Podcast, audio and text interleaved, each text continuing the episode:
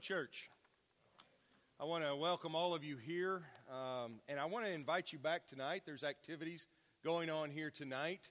Uh, the youth group has got a devotional planned here tonight, and um, at that's at 6 p.m. At 6 p.m. also, I've had a lot of the people in our uh, class that meets in here tell me that I need to encourage others to show up. I guess they like it that much, and uh, it's called Basic, and it has to do with the things that every Christian ought to know. And um, I encourage you to come and don't worry if you think, well, I've missed out on some of it. Don't worry, just just come on in. You'll you'll be able to pick it up, and the rest of it's on the podcast. But uh, you know, there's, I, I looked. Uh, if you're worried about the weather, I checked the uh, report, and it says, in fact, there's going to be two hours of sunshine at four and five. Uh, it, it did. It had a little sun had a little picture of a sun right there.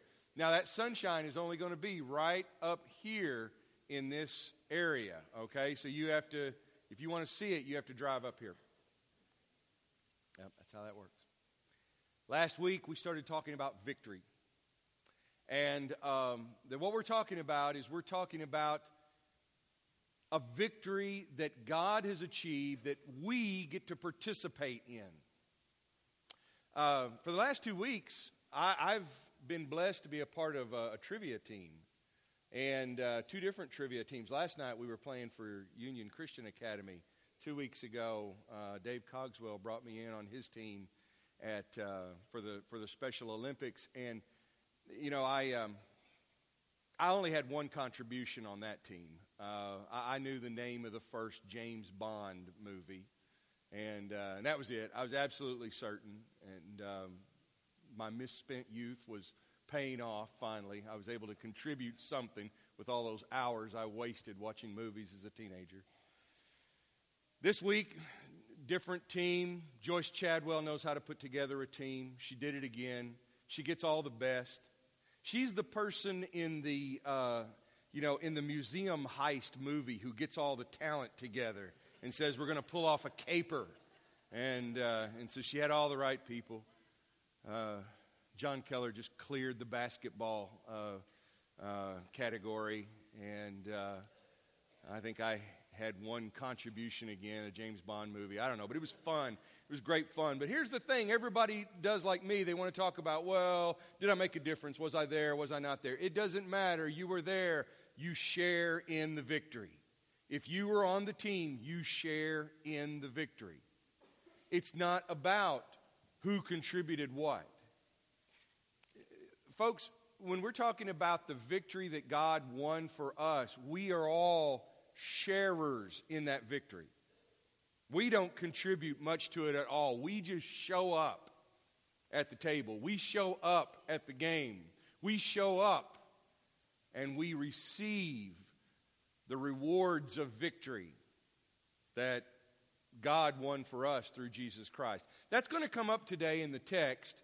But to remind you of, of last week's text, it, it's a very simple one sentence from 1 John 3 8 that the reason the Son of God appeared was to destroy the devil's work.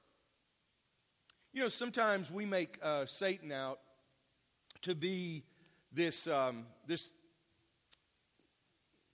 this real threat, almost like a rival God. Like you don't know who's going to win when it comes to God and Satan. And I think sometimes we give Satan too much credit. Now, I'm not saying that you and I shouldn't uh, lose our vigilance when it comes to Satan and what he does. I'm not saying that you and I should be careless. Scripture tells us to resist him and he will flee. But do we ever put up a resistance or do we just tremble in fear? Scripture also makes it clear that the purpose of Jesus doing what he did, going to the cross, uh, teaching the way he taught, the, the, the, the way he was born, the incarnation, everything that it represented, all of that, even to the resurrection, all of that wrapped up together was about destroying Satan's work. There's no contest. Satan is doomed. And, and, and, but for us to worry that somehow he could win out over God is to worry about the wrong thing. What we need to do is we need to make sure that we show up on the side of the one who destroyed the devil's work. We need to make sure that we're always showing up right there on the same team as our champion, Jesus Christ. As long as we are right there on his side, we have nothing to worry about. He's got this. And what God did, the works that he did in Jesus Christ, truly made history. This is one of the uh, most cliched terms, I think, in, uh, in, in, our, in our culture today is making history. Uh, history in the making. Everything is history in the making. Have you noticed that? Everything. And it's always, it always has to do with trying to sell you something. I remember that before we got streaming and TV on demand, every single thing on television was going to be a history making event. Yeah, it was everything. Now, you could argue that in July of 1969, tuning into your television set and watching people from the planet Earth land on the moon, that was definitely history in the making. But the next thing you know, in the, la- in the next 10 years, then it was like, hey, guess what? We're going to have all these celebrities from the three networks get together and play tug of war on the Pepperdine campus. It's the battle of the network stars. It's history in the making. No, it's not. It's bad television. Uh, it's cheap. So we, we overdo that. We overdo that. But when you stop and think about the events that truly are history making events, there's not that many. There's things we can remember, there's trivia, there's things you can search for. But the things of real significance are those things that if they are the things that if they did not happen, then the world would be very different today. If God had not done what he had done through Jesus Christ on the cross, then not only our world and our life, but the universe would be very different than what it is. That's how significant that is. And it is an event that happens in history. The, the crucifixion of Jesus, on one level, was not uh, something that people had to ask themselves okay, this has never happened before, so how do we do this? The Roman Empire knew how to do crucifixions. For the soldiers that, that carried out the crucifixions, it was a day in the office. For the crowds that gathered to watch the execution, it was a public spectacle. Sometime, if you want to, uh, you know, if you want to um, strengthen your faith and think about these things and consider what it's like. Go down to the Fort Smith Historic Site and go and see the gallows. You might be asking yourself, what, do that, what does that have to do with crucifixion? Notice that the gallows are designed where there can be a crowd for public viewing. Why is that?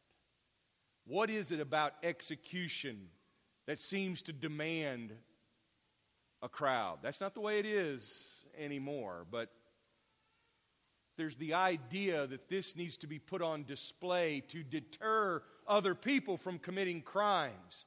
And I think there's always been a certain element of humiliation and shame in that by doing an execution, the community of people there are saying, We win and evil loses. And that's very much how the Romans thought about it. The victims of crucifixion were stripped naked and put on public display while they were slowly tortured to death so that they would serve as a spectacle and as an example. And these crucifixions happened in a place where people would see it, where it was highly visible. Now, that's not accidental, and this all works into God's work. It's the nature of this most violent and shameful form of punishment. And yet, Paul, when he writes to the Colossians, uses the language of crucifixion but transforms it into victory. And yet, it's not the crucifixion and the shaming and the humiliation of Jesus that he focuses on. It's the humiliation, the shaming, and the exposing of the powers, those forces that represent evil at work in this world. I want, to, read to you from Colossians 2. This is Colossians 2, verses 12 through 15. It has something to do with baptism, but it also has something to do with victory in Jesus through the cross and God's atonement. Having been buried with him in baptism, in which you were also raised with him through faith in the powerful working of God, who raised him from the dead, and you who were dead in your trespasses and the uncircumcision of your flesh, God made alive together with him, having forgiven us all our trespasses by canceling the record of charges that stood against us. This he set aside, nailing it to the cross. He exposed the rulers and authorities and put them into open shame by leading them in a triumphal procession. Now, this is a hard scripture to just find a place to jump right into because all through chapter 2 and really the whole letter, Paul is just going from one thought to the next, from one thought to the next. He's going back over uh, old forms of, of religiosity like circumcision and telling them that they don't have to submit to those outward uh, forms of religion and legalism, that that's not what makes them holy, but it's the work of God, not their work, that matters. And so he's going through all of this and he says that we were baptized, that baptism is not a work that we do, but baptism is something that God does to us. Baptism is always in the passive sense. And in fact, it's a victory that we share in, and all we have to do is show up. We have to be there. You know, sort of like um, back in November, my, uh, my father had open heart surgery. Um, he, had, he had two contributions to that open heart surgery. One, he had a heart attack. Two, he showed up. Other than that, all the rest of the work is done to him. Okay? Now, that's in a, you know, not a perfect analogy, but the idea is that in baptism, we are surrendering and submitting ourselves to God's work in us, uh, God's work in the cross. Uh, notice that back in uh, verses uh, 12, it says, Our faith or our trust in the powerful working of God. That word working uh, is the same word that, that we get energy from. God's working, His power. He's doing something. And He's doing this in this cross. Now, there are, there are th- three things that happen in all of this. And you, you can see this by tracking the verbs. Just follow the verbs. There are three things that represent victory over the powers. And again, those powers and principalities, those authorities and those rulers, he, he's not talking about senators and congressmen and governors and presidents. It includes that, but it's not limited to that.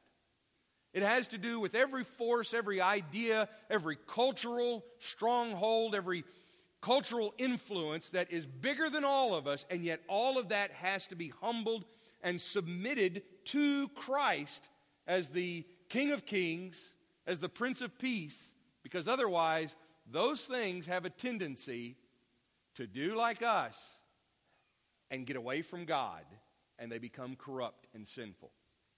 But when these things are submitted to Him, then it changes. Which, by the way, the idea of a Roman Empire that was going to dominate the world and use crucifixion to bring peace to the world?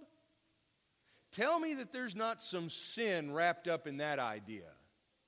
We'll bring peace to the world by humiliating people and making them endure excruciating torture, which, by the way, the word excruciating comes from the cross. Think about the word, it has the word cross in it. There's three things that happen here where there is a victory over the powers because of what God was doing in Jesus. First of all, he disarms them, he exposes them. This is the language of crucifixion where the one being crucified is, is stripped naked and exposed. You don't go to the crucifixion in your battle gear. You don't go to the crucifixion with your, uh, with your Kevlar vest, armed with your sword or your pistol. No. They have taken all of that away from you. They have rendered you powerless, they being the forces that want to turn you into meat hanging on a pole. Here, it's Christ who has disarmed and exposed the pretentious powers that pretend that they are in charge. They're revealed for who they are the hypocrisy, the violence, the evil. It's all been exposed. And here's how the fact that Christ should be crucified, as, it, as the Roman soldier who, who put him there says in Mark's gospel, surely this man was a son of God this soldier, for him, this is a day in the office. He's not a particularly pious man, is he? I mean, he's done this, he's seen this. You become jaded after a while.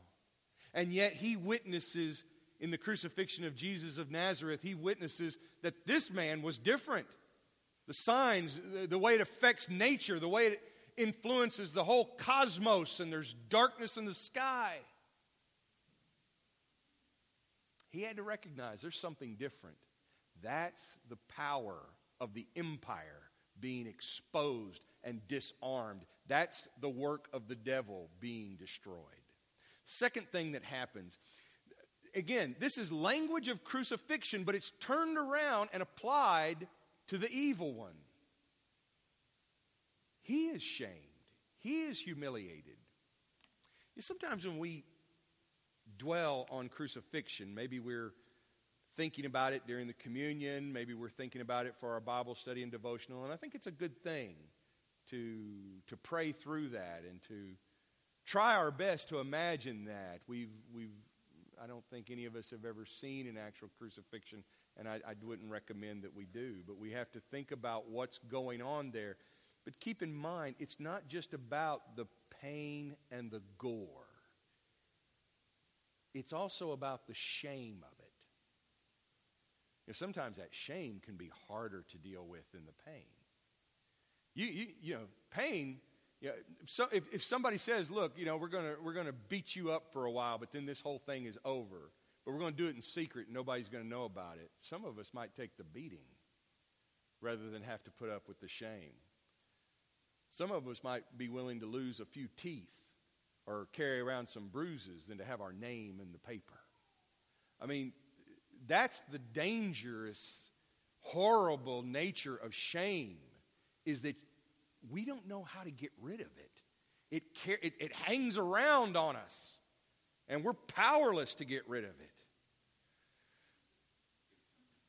That's one of the reasons, by the way, that we confess our sins. And I don't just mean publicly here, but to one another. Not so we can be forgiven, but as James says, we confess our sins so that we might be healed. Once we get rid of that shame, then we are free to live life the way God intended it to be. Jesus Christ is hung on the cross, and like every other crucifixion, it is meant to. They're saying not only are we going to, I mean, you could have executed him in any way. There were noble executions, there were, there were executions that were considered humane. But why do it like this? Because they're wanting to say not only are we killing you, but we're killing your movement, we're killing your followers, we're shaming your family. No one is going to back you ever again. There's going to be so much scandal hanging on you and on your memory. And yet, that's exactly what does not happen because of what God is doing. That the shame backfired on the powers and principalities. The shame backfired. Jesus Christ was not done, but God, through the resurrection, says, No, no, you don't get the last word. Shame doesn't get the last word. In fact, my stamp of validation is on my son who lives again. And he trusted himself to his heavenly father. The shame and the humiliation is for those rulers and authorities you know, when we stop and think, you know, who was, who's responsible for the crucifixion of Jesus? Is it the Jewish leaders? Is it Pilate? Is it the crowd? Well, the answer is it's all the above. And yet it's also you and I, and it's every human institution that we make. And whenever we think that we're so brilliant and wonderful that we're going to fix the world, sometimes we make scapegoats out of the people who least deserve it. That, that's exactly what the people of God did at the crucifixion of Jesus. But they were the ones put to open humiliation and shame. On the day of Pentecost, you can read this in Acts chapter 2. If you read Acts chapter 2 and you read what Peter preaches, Peter says to them, Listen, the Messiah did show up, and it was Jesus of Nazareth. And the people are so upset because they think, Oh no, God sent his hero to save us, our champion, and we killed him. And that's when Peter says, Well, wait, wait, you haven't heard the whole story yet. And he calls upon them to repent, to change their ways, to be baptized into Christ. In other words, you think you killed him, but actually, he is risen. And now, if you will participate in his death, you will be saved. Hey, how about that? What they thought was the end for them actually became a new beginning. But they had to be shamed and humiliated themselves into receiving that. The third thing that happens over the powers is there's this language of a triumph parade. um, so, uh, you know, there's a lot of terms in here that maybe don't speak to us. And so I'm going to. I don't, I don't want this to be the kind of thing where you leave here today and said, man, that was just way over my head. That was all way over my head. All right, well, let me try to get this where you'll understand it. What is a triumph parade? It's spiking the football. Does that speak to you? Do you understand that? That's the victory dance, okay? The official parade was you, you have your conquering hero who returns, and there's a big celebration. But now, this isn't just uh, like uh, guys, you know, going down the, the uh, the avenue in the back of a car, a convertible that's been donated by some local dealer, and they're waving, and there's ticker tape, and there's a band playing, and all that. No, this is bringing out all the forces of war. If you ever watch on uh, the news when you see the uh, leaders of places like, like North Korea or the Soviet Union, you know, back in the day, or, you know, and they bring out all of their tanks and missiles. Why? Because we're showing off. We're showing off. Here are our weapons. Now, the Romans would take it one step further, and whoever they had conquered, they chain them up and they drag them along.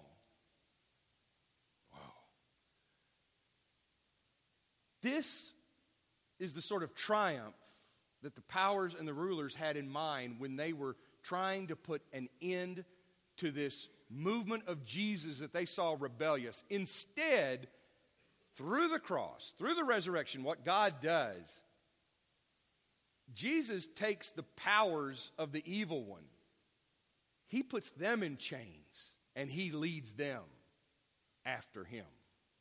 They've been subdued. In fact, they've been enslaved. The people in Colossae would have understood this because that is the sort of thing that happened to many of them. Their lands were conquered. So Paul is turning that language around and he's saying, No, you're not the slaves. You're not the ones that were conquered. Evil. That's what was conquered by Jesus Christ. Three things, the victories over the power. Now, real quick, three things which are the victory with us. This is how you and I share in that victory. I just told you what Jesus did. I told you what God did through Jesus on the cross. Here's the three things that that means for us. This is us walking away with the reward that we didn't earn. We just showed up. It's all right there in Colossians. Follow the verbs again. He says the trespasses, our trespasses, our mistakes, our failures, our sins, forgiven. Forgiven doesn't just mean, uh, oh God, I'm sorry. Hey, it's all good. We're fine now. okay, you know, I mean, we don't, we don't just send out a text to God, say, Are we good? We're good. It's more than that. Forgiven means that God lets it go. He says, The only way I'm going to have relationship with all of you is that all of these trespasses and, and sins and failures that you've been a part of, I'm just going to have to let the whole thing go. And in fact, God, and we'll talk about this in, in, uh, in the weeks ahead, God even says, I'm going to clear the slate. I'm going to balance the books on this. I'm going to get rid of the records. And yet, some of that is said right here in this verse because the other thing that he does is he takes the accusations against us and cancels them. Satan means the accuser. And Satan is the one that accuses you before God, saying, reminding God of all of the ways that you are God's enemy and all of the ways that you and I and our humanity and our world pose a threat to God. And God has decided to step up off the throne and tell the accuser, I've had enough of you, and I'm accusing you from now on. All of their accusations are canceled. That's grace. That's grace. Now, I don't mean to say that that's light or easy, but I will tell you one thing that we need to start doing as individuals, as a church, as a people. If God has canceled the accusations that stand against us, we need to stop bringing them back up. When you consider everything that He's done, do you think that you and I are doing any favors to ourselves? Are we pleasing God by constantly reminding Him of everything we've done wrong? No. That's not what He wants. He did this so that there might be new life. The third thing is this interesting language of the record that stands against us. The public accusation. It's been nailed to the cross. Again, this is the language of crucifixion. You know, every time you crucify someone, you got to put something up there that says, okay, this is what they're guilty for. This is what they're guilty for. You know, you, th- this one's a thief. This one's a bandit. This one's a rebel. This one's a murderer. Whatever it is, put their crime on them. That's part of the shame. Jesus had a sign nailed to his cross. It said, Jesus of Nazareth, King of the Jews. Said it in three different languages. Now, it was meant to be a joke. It was meant to be a mocking statement that, that this poor carpenter from the backwoods of Nazareth claimed to be the king of the Jews. Now, isn't that a laugh? That's what it was meant to be. And this is how the powers got exposed and got humiliated because it turned out to be true very true, more true than they could even realize. It was so true that it was woven into the fabric of the universe. Here, Paul's saying that the records, you know, whatever it might be against us that was written against us, it's, it's, it's nailed to the cross, it's put away. And here's the thing Jesus is no longer on the cross. He was, but he's no longer there. That got left behind. We are to take up our cross and follow him, but that cross that cross is not going to be with us forever. And taking up his cross and following him is different than the cross of accusation, the cross of shame. All of this has been transformed. And there's one reason why this has all been changed is so that you and I might live a different kind of life. When those three things happen with us, then we share in the victory. In fact, the word used there, you'll remember I said that the works of God, the word being used there, is energy. Well, you read in, in, in Colossians, and, and by the way, here's what this means. You read Colossians 2.12. And with him you were raised to new life because you trusted the mighty power of God who raised Christ from the dead. Okay? Now, in 3 1, we're told what that means. Since you have been raised to new life with Christ. Hey, wait, when did that happen? Go back to 212. When you trusted the mighty power of God who raised Christ from the dead. In other words, when you surrendered yourself, when you got buried in the water of baptism, when you were raised up out of baptism. Those of us who were at the uh, event in Little Rock a couple weeks ago, Jonathan Stormont made a very good point. He said, You know, we, there's a reason we don't leave you down in the water because there's more than just killing your sins. We want you to, to live a new kind of life. Uh, that, and it would be quite illegal. But the. Uh, when you get to 3 1, you find out that since we've been raised to new life with Christ, now we set our sights on the realities of heaven, where Christ sits in the place of honor at God's right hand. When you realize this, everything's been changed. History has been made through what God did, what God did through Jesus on the cross. You and I cannot see the world the same way ever again, and we shouldn't. Now, what's interesting here is in English, where we see that raised with, raised with, it's two words in English, it's one word in Greek. That one word is synergy. Synergy. You've been raised with.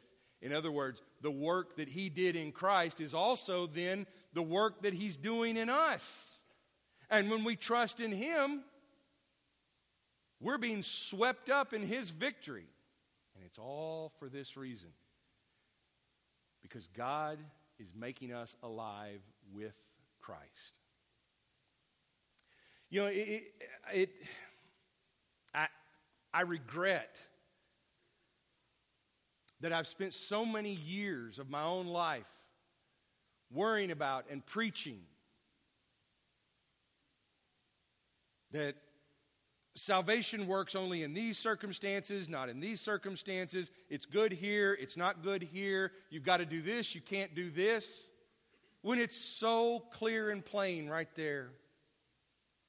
If you trust in Him, if you're buried with Him in baptism, He does the saving, He does the new life.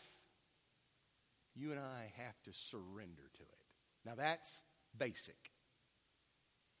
And God is wanting to do this. It's not some trick that we play with God where we say, aha, we know how to take care of things in the heavenly office so that we will be okay when we die. Now, you can live your life and you can do whatever you want, but we want to make sure that you're going through the right, on the right set of escalators when you die. You want to go to the up, not the down. And so here's how you do it. A few little procedures you have to do here, and I'm going to tell you the right way, and don't do it this way. And that's completely missing the point. The point right now is okay, just for a second, don't think about the day of judgment. Think about the right here and right now. That you and I, if we have not surrendered to God, we are dead now in our sins. Not just dead on the day in judgment, but we are dead now. We are living according to the powers and the principalities and the evil, corrupt ways of this world. We're trapped in it.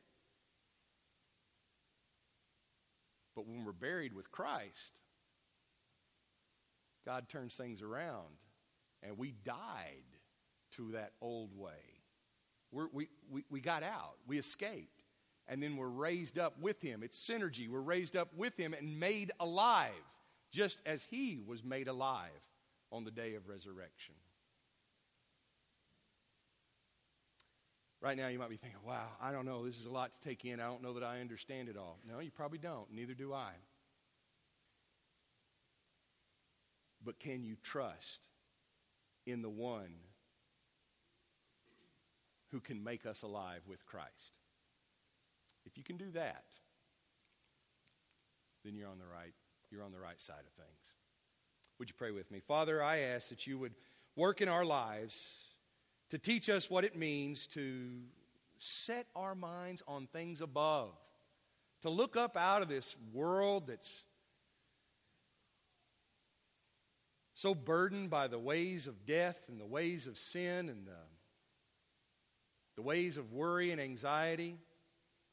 And Father, you have taken all those powers and forces and all of those uh, cultural structures that keep us burdened down You've exposed them. You have humiliated. You have, you have taken away their power and led them in triumphal procession Father, we want to get up and ride in the chariot with you. We want to live the new life. We want to be raised with you to new life even today. Father, if there's anybody here who needs to surrender to you in baptism, I pray that they'll have the courage to do so and not worry about what that means, but worry more about, about ex- experiencing new life.